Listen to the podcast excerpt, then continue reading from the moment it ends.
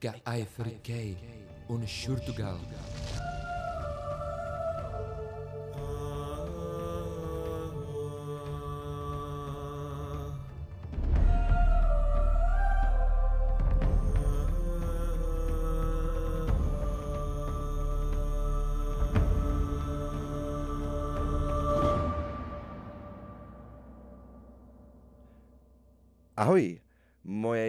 je Filip a já vás vítám u dalšího dílu podcastu Fialový drak, ve kterém se společně s Eragonem a Safirou vydáme na cestu skrz jednotlivé díly série Odkazu dračích jezdců. Nejprve mi dovolte poděkovat vám všem, kteří jste mi přes Vánoce napsali přes Instagram. Moc si cením zprávy od každého z vás a tahle epizoda je tedy pro vás. A to doslova, protože když jsem nahrával tu první, nebyl jsem si jistý, ke komu hovořím, ale tentokrát to vím a proto budu mluvit přímo k vám. No a takové pomrknutí na mýho bráchu, koupil jsem ten pop filtr, takže by to nemělo znít, jako když vám foukám do ouška. Mimochodem, můj brácha eh, naspíval tu úvodní znělku, takže myslím, že oba budeme rádi, když nám napíšete, jestli se vám ta znělka k Eragnovi líbí, jestli k němu sedí. Tak a k samotné kapitole. Dnešní kapitola Objev je opravdu krátká. V knize má pouze něco málo přes dvě stránky. Nutno ale říct, že to pořád není nejkratší kapitola v celém cyklu. Tou nejkratší je kapitola 13 právě v Eragonovi, která má pouze jednu stránku. No, já jsem sám zvědavý, jak se s tou kapitolou poperu, až k ní dojdeme. No a nejdelší kapitola Eragona je pak kapitola 25, která má 18 stránek. Já jsem chvíli uvažoval, zda by nebylo dobré tyto kratší kapitoly spojit a naopak některé ty delší rozdělit, pokud by to bylo potřeba, do jednotlivých epizod, ale rozhodl jsem se zachovat jednu kapitolu na epizodu. Myslím, že kratší epizoda nemusí nutně být špatná a navíc se nám do ní vejde víc zajímavostí. Paulíny obecně s délkou kapitoly pracuje velmi obratně a využívá ji jako rámec pro celky, kterým chce dát váhu. A stejně tak je to i u dnešní kapitoly, která časově překrývá kapitolu předešlou a vypichuje celou událost, ale už z pohledu Eragona.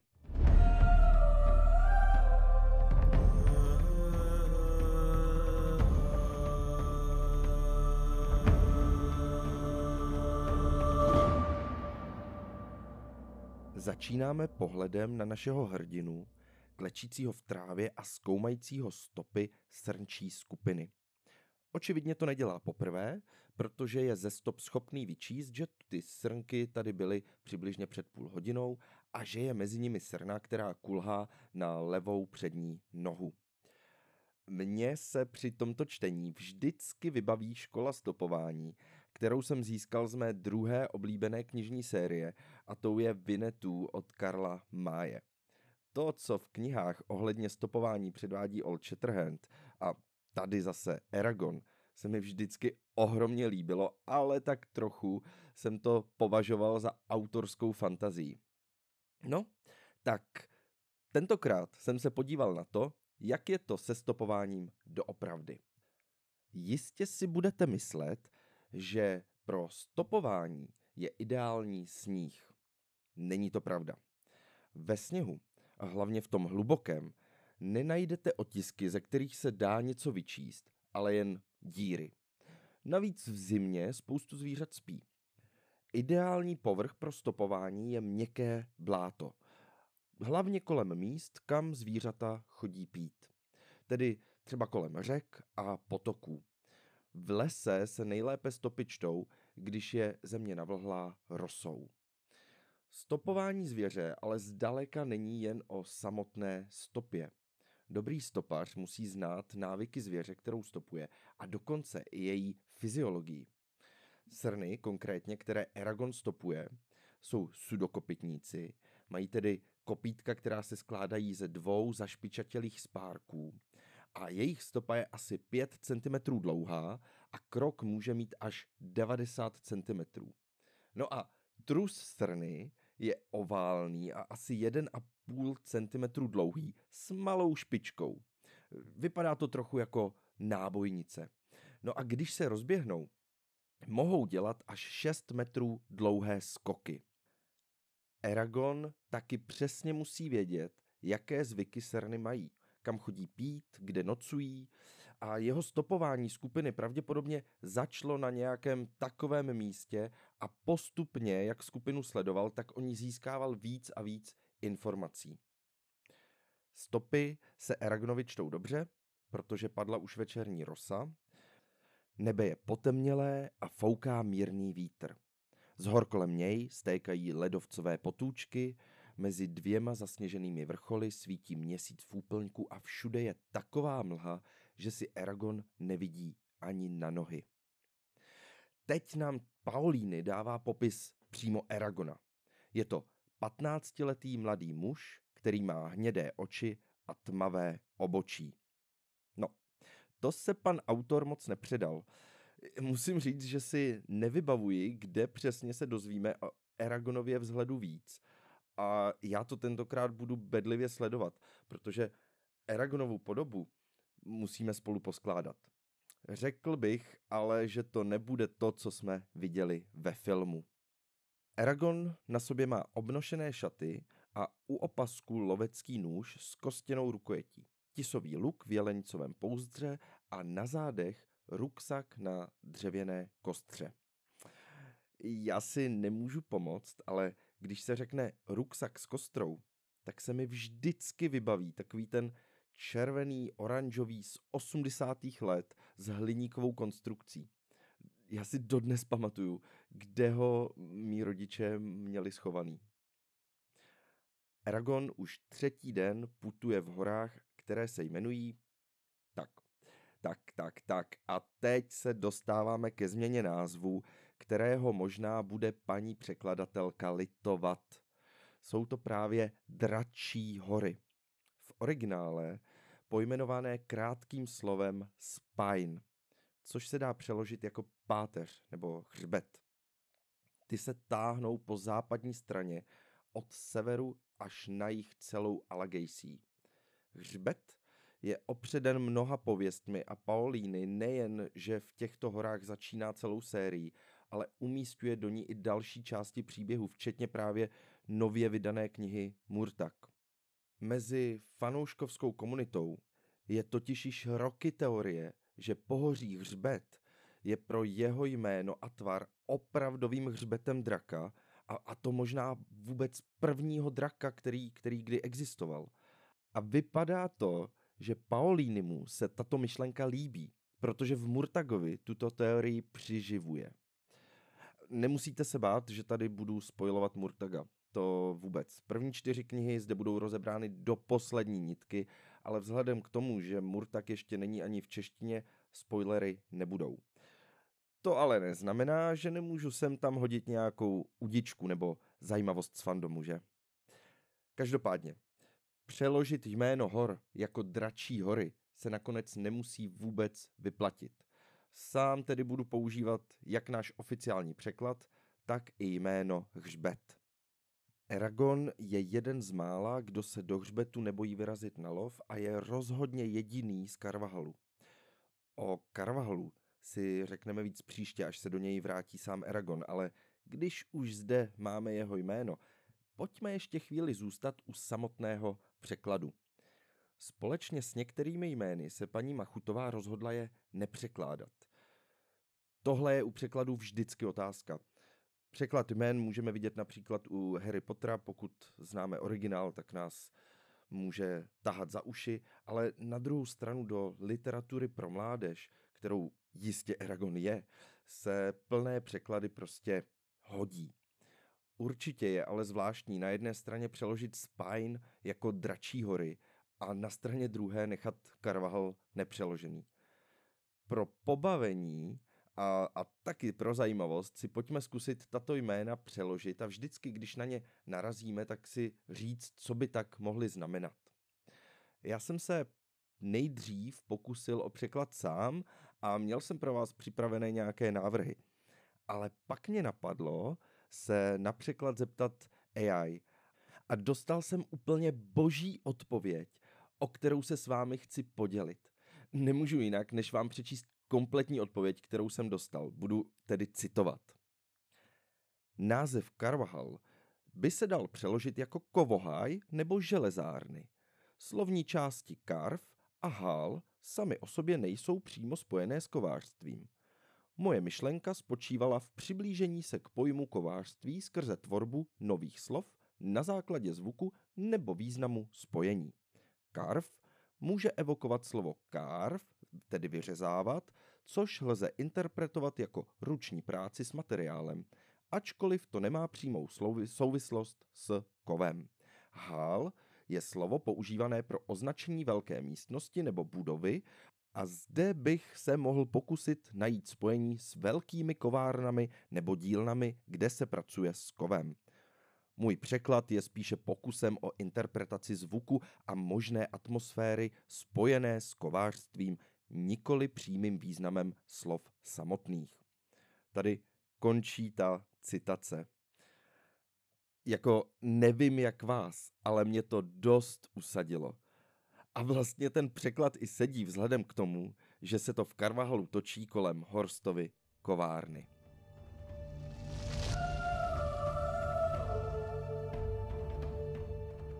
Zpět do dračích hor k Eragonovi. Je v horách už třetí noc a zbývá mu už jen polovina jídla, takže se brzy bude muset obrátit na cestu zpět. Nutně tedy potřebuje ulovit srnu co nejdříve, nebo se bude muset vrátit bez úlovku. Paolíny se nám tady snaží vnutit myšlenku, že Eragon už brzy bude muset zpět bez ohledu na okolnosti, ale použít jako důvod jídlo mi moc nedává smysl. Už jsme si stanovili, že Eragon musí být v lese jako doma, aby byl schopný efektivně stopovat. Jak to, že nedovede sehnat pro sebe něco k jídlu? Ulovit veverku, králíka, nebo třeba jen nazbírat bobule. Navíc je hned o větu dál řečeno, že se blíží zima a jeho rodina to maso potřebuje, protože si nemohou dovolit ho koupit. Mohl by se chlapec přemoct a být v lese, než uloví aspoň něco, že? Eragon les opravdu zná a ví i kde se zde pohybuje zvěř. Chvíli přemýšlí a pak se vydá krokly, o které si myslí, že jí skupina Sern využila k večernímu odpočinku. Jde pod stromy, které vrhají na zem stíny a protože ví, kde rokle je, stopy téměř už nekontroluje.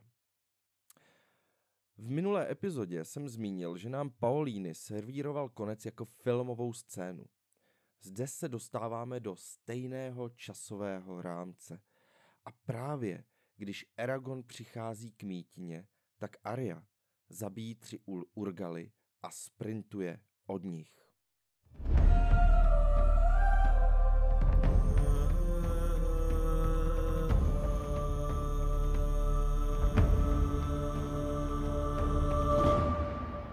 Eragon vytahuje tři šípy, dva si nechá v ruce a jeden zakládá do luku a ve světle měsíce si prohlíží asi 20 zvířat ležících v trávě. Srna s poraněnou nohou leží na okraji stáda s levou přední nohou nepřirozeně stočenou. Aria se prosmíká kolem Durzy, který před ní právě se skočil ze žulového skaliska. Eragon se pomalu blíží ke stádu, připravený vystřelit. Aria je překvapená Urgali, zastavuje se a otáčí se čelem k Durzovi. Eragon zpomaluje, natahuje luk, zadržuje dech.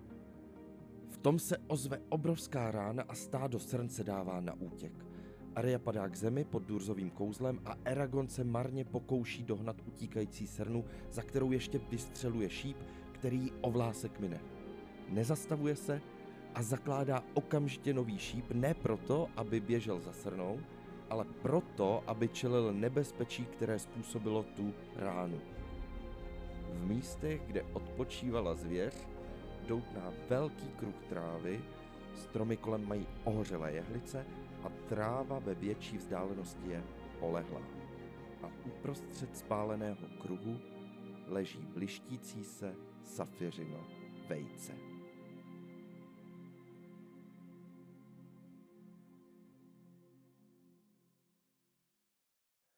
No a zatímco Durza nakládá Arju na koně a Eragon nehybně čučí na safírový kámen, pojďme se podívat na fakt, že se vejce objevilo s velikou explozí.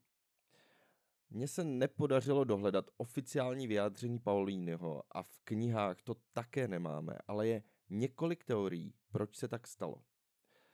První je fyzikální, a to, že dva objekty nemohou okupovat stejný prostor a tedy při objevení vytvoří vejce stlačený vzduch, teplo a explozi.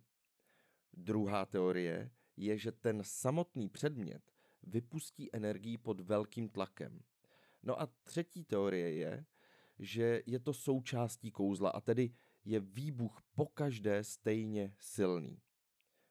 Mně osobně nejvíce sedí ta poslední teorie, tedy že ve chvíli, kdy Aria použila kouzlo, vejce se přemístilo, tak na tom místě, kam se přemístilo, to kouzlo vytvořilo ten výbuch, tu energii. A je jedno, co by Aria přemístila, kdyby přemístila svého koně, tak by ten výbuch byl úplně stejný. Znamená to ale, že pokud by se takto přemístěvaly živé předměty, tak by právě ten výbuch je zabil nebo zranil. A proto také se to nepoužívá tohle kouzlo k přemístování lidí. Na druhou stranu, vzhledem k tomu, že nemáme potvrzeno, jak to kouzlo funguje, tak si každý můžete vybrat sám. Obecně je celé to kouzlo opředené záhadami. No a některé budou dokonce zajímat i Eragona a na odpovědi si počkáme trochu s ním.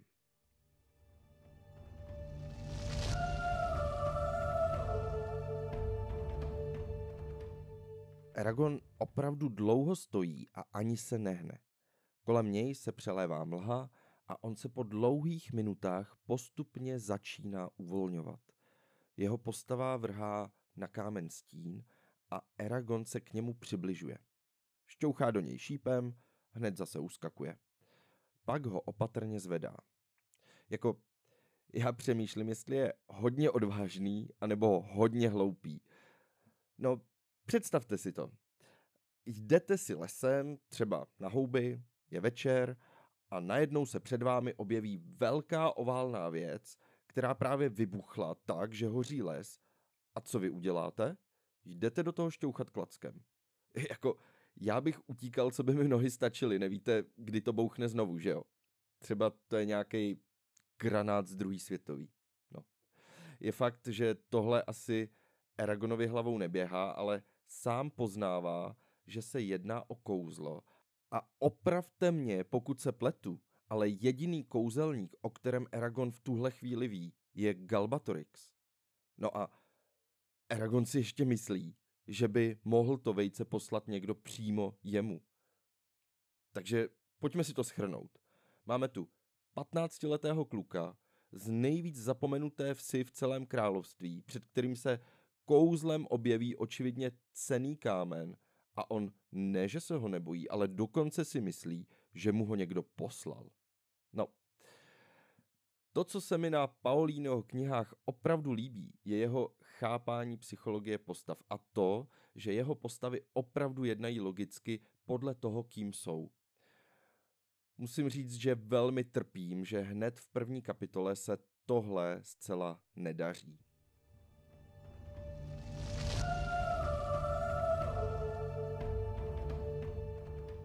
Kámen je vyleštěný tak dohladka, že to nemohla udělat příroda.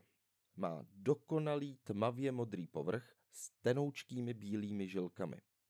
Asi stopu dlouhý ovál, Eragona chladí mezi prsty a je lehčí, než se na první pohled zdá. Eragonovi, po tom, co na vejce dobu čučí, docvakne, že by to mohlo být nebezpečné a už už ho odhodí. No ale nakonec to neudělá, protože se rozhodne, že kouzlem přičarovaný kámen prodá za nějaké jídlo a schová si ho do ruksaku. Eragon se pak vydá z Rokle, najde si vyvrácený strom a pod jeho kořeny se utáboří. Povečeří chléb se sírem a zaleze do přikrývek. Na začátku kapitoly se Eragon diví, že zraněnou srnu už dávno nesežral medvěd nebo vlk. V lese se tedy tato zvěř musí pohybovat. A já vám přečtu krátkou větu z článku, který se jmenuje Pobytové znaky medvěda hnědého. Tak prosím. Stopy po medvědích drápech můžeme najít také na rozhrabaných pařezech či schnilých stromech, kde zvířata hledají potravu. Takže medvědi pravidelně hledají u vyvrácených stromů potravu. Víme, že v lese medvědi žijí a našeho zkušeného lovce Eragona nenapadne nic lepšího, než si pod takovým vyvráceným stromem dát večeři a ustlat si na noc. Tak jak Paolíny na začátku kapitoly Eragona vykreslil jako dokonalého lovce a znalce přírody, na konci se to už moc nedaří. A já myslím, že i délka kapitoly jasně naznačuje, že se Paolíny detaily moc nezabýval. A je to za mě veliká škoda. Mohli jsme s Eragonem na lovu klidně strávit další dobu a víc ho poznat předtím, než potká Safiru. Vhledů do jeho mysli, když je starší, máme přeci jen dost. Ty jsou ale hlavně v dalších knihách. Setkáváme se tady s neskušeností mladého autora a jeho první knihou. Paulínyho dílo rostlo společně s ním a už Brissinger je výborně napsaný a to nemluvím o tom, jaký je rozdíl číst nového Murtaga. Každopádně, já beru první knihu jako počin mladého autora a první krok do světa Alagejsie. Kniha rozhodně není bez chyb a v rámci série je určitě nejslabší, ale na druhou stranu je to velmi přístupná literatura, která byla pro mnohé prvním setkáním s fantazy.